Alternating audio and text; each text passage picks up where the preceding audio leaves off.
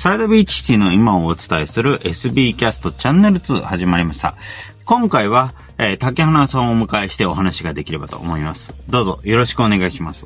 お願いします。よろしくお願いします。それでは、今回、えー、どうしてサイドビーチシティに関わり出したか、きっかけをという話でいこうということになっておりますが、えー、まず、えー、サイドビーチシティに竹花さんが関わり始めたきっかけをお伺いできればと思います。はい。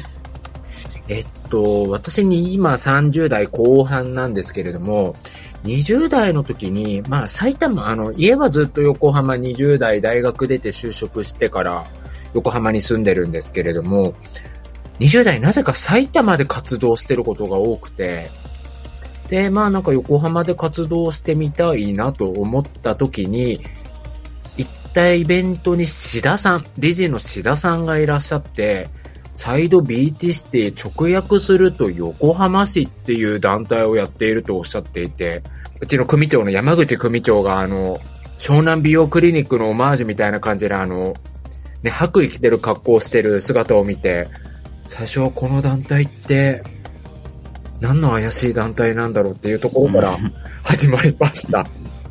で、うん。何年前から関わり出したのかが本当にわからないんですけれども、気がついたら SBC のメンバーになっていて、気がついたらなんか SBC とゴリゴリ関わっているという、そんな日々になっていました。もうなんか気づいたら2020年ぐらいはもう本当に SBC の一員だなっていう自覚はありますけど、何年ぐらいからなんでしょうね。なるほどですね。ありがとうございます。なんか、そうです。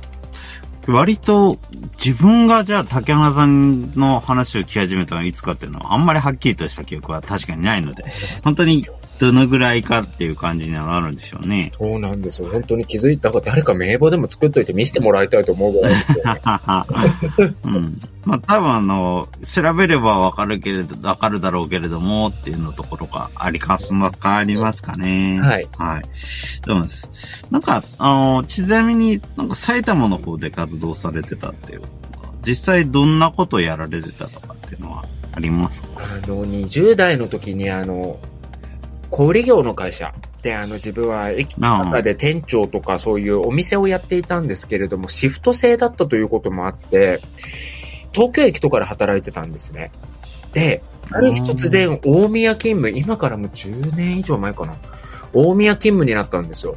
で、うん。上京して2、3年の時に、もう埼玉って一回も行ったことない街で、なんかもう、埼玉に行くっていうのが最初、なんかすごくこう、なんかあの、音、結構頭の中に重くのしかかっていて、で、その時に何か知り合いのつてで聞いた20代限定の朝活というものが、日曜日の朝の8時から大宮駅すぐ近くのコミュニテと、コミあそこなんだろうな、あの、コワーキングスペースだ。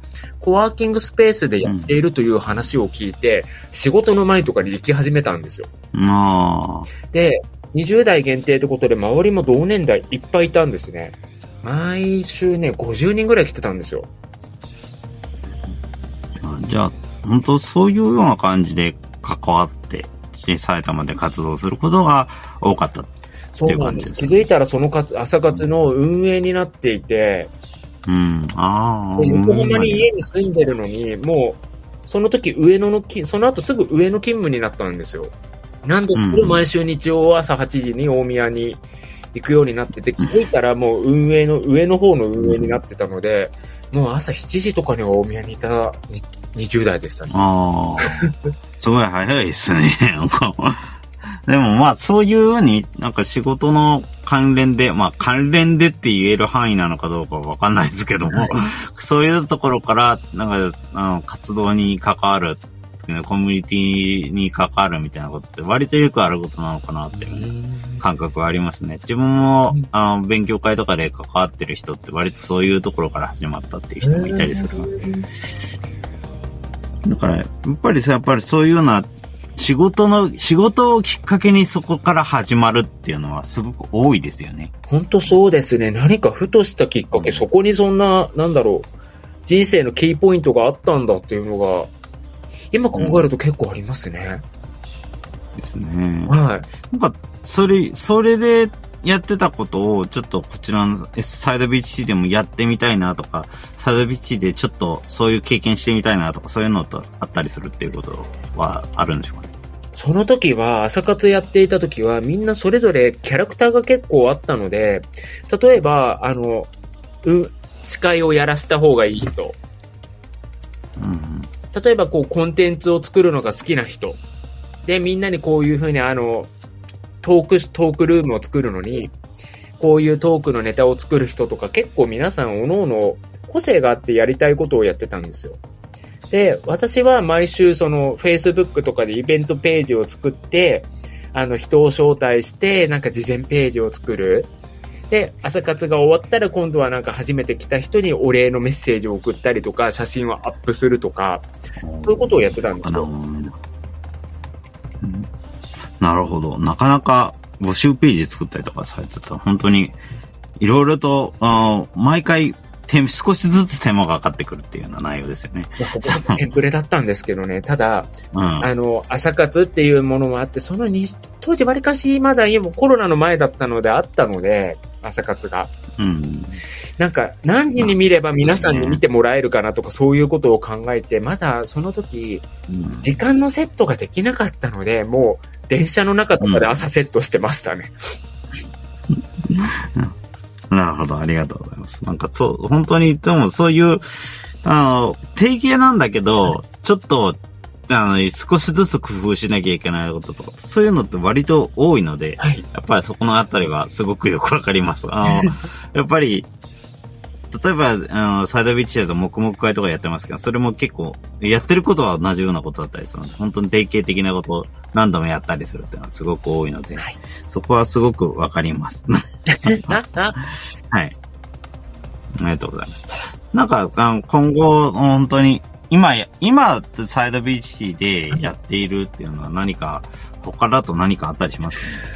そうですね。今、私自身があまりそうし、活動をしてないので、今ちょっとあの、うん勉強してることとかもあるので、あの、あまりこういうイベントに行くとか、あの、街づくり的なイベントに行くとか、全然今行ってないんですけれども、まあなんかこう、お勉強とか、今まあ資格が勉強取ろ、資格取ろうと思って勉強してるんですけれども、そういうのが終わったら、今度その、ね、黙々会この間1年、1年ちょっと前ぐらいにやりましたよね。あの、桜通りの。うん、うん。うん。っていうのもありましたね。そうですね。で、あれも結構好評いただいたりしたので、今度はそういうことも、なんかまあ、あの、き準備とかしたいなと思っています。うん。なるほど。ありがとうございます。なんか、あの、このサイドビーチに関わり出した、きえー何か思い、一言で表すと、そういうのって何かありますか？あの、今思いつくのって2つあるんですけれども、うんまず1点目が、メンバーが個性的すぎるところ。うんうん。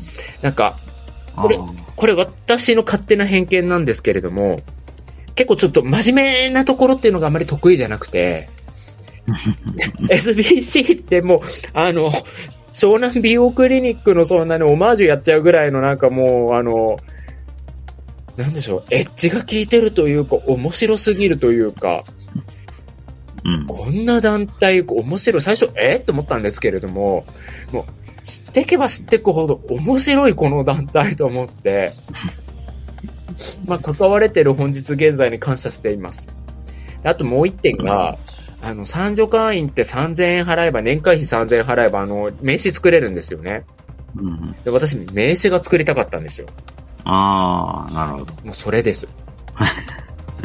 えありがとうございます。名刺を作りたいと、もうなんか、面白い人とか、なんかちょっと個性的すぎる人が自分も個性派なので、もう大好きなんですよ。もう、その2点につきます。ありがとうございます。なんかそうですね。なんかそういうような個性的な団体って本当に NPO にはあまりなかったりするとは思うので、できていいかなというふうに思います。ありがとうございます。それでは今回は、えー竹花さんにお話をお伺いしました。竹花さんどうもありがとうございました。ありがとうございました。ありがとうございました。